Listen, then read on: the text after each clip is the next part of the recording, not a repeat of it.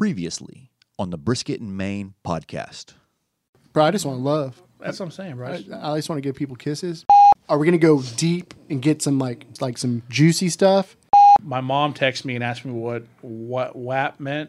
See it that wraps it up. This is CJ. It's Joe. Y'all be good. Peace. Oh, I forgot to hit record. Oh fuck. Do we gotta do it all over again? What's the only thing you do on a Saturday at twelve forty five? We started drinking cold beer. Shit. Oh, I was gonna say heroin. Okay, my bad. Hello, friends. The guys are taking a week off as CJ is recovering from swollen anal glands and Joe is selling stock options in China. We're going to share a clip with Joe's speech and experience on failing and being better for it. Enjoy. So I've been in slalom for five and a half years. It's been a journey to get here, but I'm here.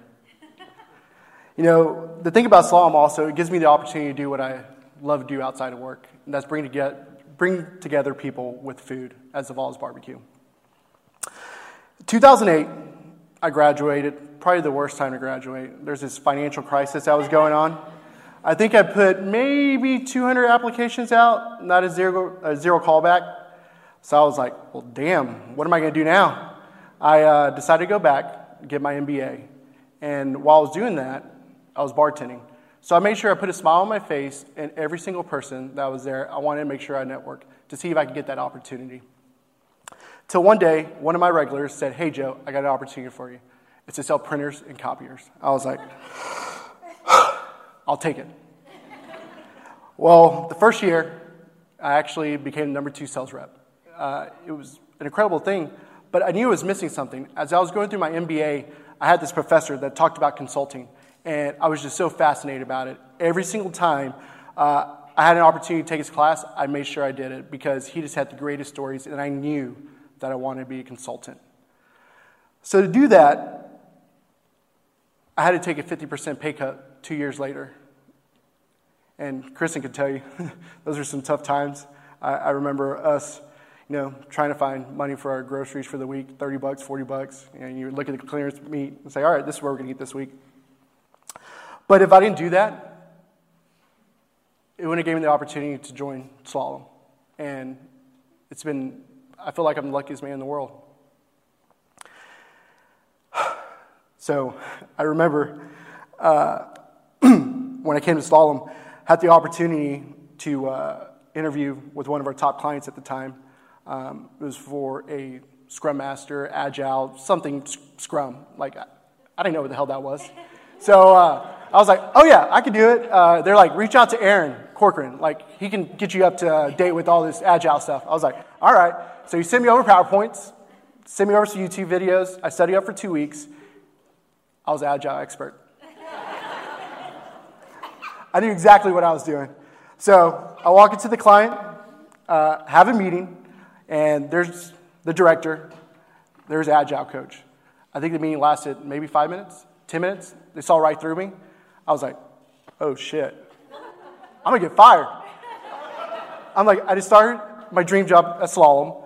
I failed this uh, interview. What am I gonna do? So I was on the bench for another week, and then Monique and Cindy, they were like, it's okay. We have this other opportunity for you. Uh, do you want to take it? It's like, yes. So it was this little offshoot project, but I think they knew exactly what they were doing. It was some marketing research. Um, I made sure I went four extra steps. I was like, there's no way I'm going to screw this up. Uh, they presented it to the client, and the client loved it, and I started a week later. I was like, oh, thank God. So, funny thing is, while I was at that client, I started this obsession with barbecue. Um, growing up, every weekend when the Dallas Cowboys were playing, my dad was cooking out. Family and friends were there all the time. I think it was just something that was in my blood. And we purchased a home in 2015. I wanted that same feeling as growing up. So I was like, I'm going to I'm to take this barbecue thing. I was researching barbecue, I was reading barbecue, I was watching as much YouTube videos of barbecue. I think everybody was annoyed by all the conversations I was having about barbecue. And while that was going on, I looked to my wife after five months of like making barbecue at the house, people saying it's good, but you know, everybody's gonna say it's good when it's free. and so we had student loans, and I talked to my wife. I said, Hey, what do you think about us opening up this barbecue thing? She's like, let's do it. So we started telling all our family and friends, uh, a lot of Slalomers, hey, we're going to open up this barbecue thing. And everybody's like, oh my God, we're going to order from you. So I was talking to my best friend CJ. I was like, hey, man, we're already sold out for two months. Like, there's, we don't have a problem. Like, we're going to go out with a bang. This is awesome. So we were so excited. So January 1st, 2016, uh, on Instagram, Facebook, Twitter, we posted Zavala's Barbecue, now open for business. Uh, we were so excited. Um, funny enough, that was actually the longest week of my life. Every single day got longer and longer and longer. Here comes Thursday. Here comes Friday. Me and Kristen are looking at each other. We're like, we haven't got a single order. We didn't get a single order the first week we were open. Zavala's Barbecue. I was like, well, this was stupid. Why do we do this? and Saturday morning, the first thing we do, 9 o'clock in the morning, we post it on our social media feeds. Thank y'all so much for the support. Now taking orders for next week. Fast forward three months later, we were getting orders from people we didn't even know. We were actually sold out two, three weeks ahead of time. I was like, wow, we may have something. I asked Kristen, I said, hey, do you want to see if we can make this maybe a little more permanent thing? And, you know, uh, she's like, yeah. So we did have our backyard for two years, but within those two years, you know, we made a lot of mistakes. We learned from it. One time, I haven't told anybody this, uh, actually undercooked a brisket. Uh, it was probably around April, May timeframe. Uh, Kristen could tell you this. We cut the brisket open, uh, and it wasn't cooked all the way, and I started crying. My dad was there. Kristen was looking at me. She's like, "What's wrong?" I said, "The brisket's still bleeding." It was, it was the weirdest thing ever. so we decided that we're going to find a location after two years. We did a pop up. It was successful. So we're like, all right, we're going to try to build this. We probably went to 15 to 20 different establishments saying, hey, can we sell barbecue out of here on Saturdays? And it was either a no or not right now. So we're born and raised in Grand Prairie, and there's a coffee shop there called the Brass Bean. The owner there, he gave us an opportunity. He said, yeah, let's do that. You can sell barbecue out of here. So we were like, wow, all right. We got a place to sell barbecue. This, this is awesome. Uh, we, we, were open for three weeks. Uh, Kristen was pregnant during the time. I know she probably uh, wanted to kill me during, during that. Uh, she's like, uh, you know, but she's been a great supporter. I wouldn't be here without her. Thank you, Kristen. I love you. Um, so the third week we're open, we uh, have a, a, writer from D Magazine come. Uh, we get a write up within D Magazine. It was the most incredible thing ever. I'm like, holy shit. D Magazine just wrote about Zavala's barbecue. I'm like, oh, wow.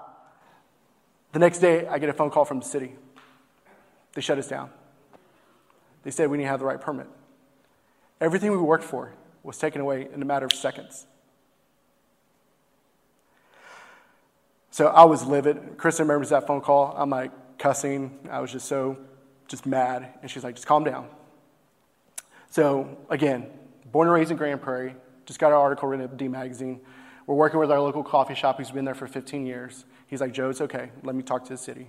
So he worked with the city, and the chief of police and chief of fire worked together to create a special event permit for us to open up two days later.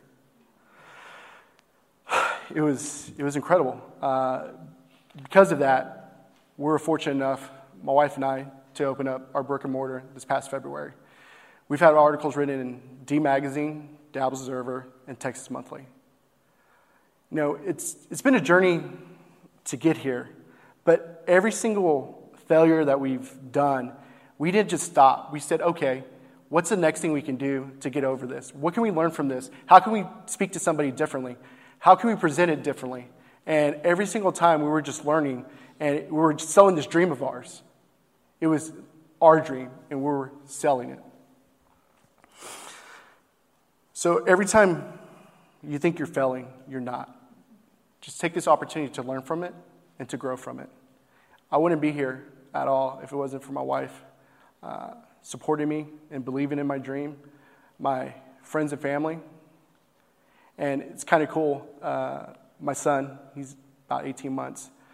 I hope one day he may work at Slalom. He walks around with his laptop all the time. He opens it up and he's like, and I was like, you're going to be a great consultant one day. But even that, like when he's at the, when he's at our shop, like he wants to go into that smokehouse and he's just, I'm like, man, maybe this is something that he'll be able to live on when I'm gone. So I just want to tell you, Slalom, thank you for letting me live my dream. Thank you.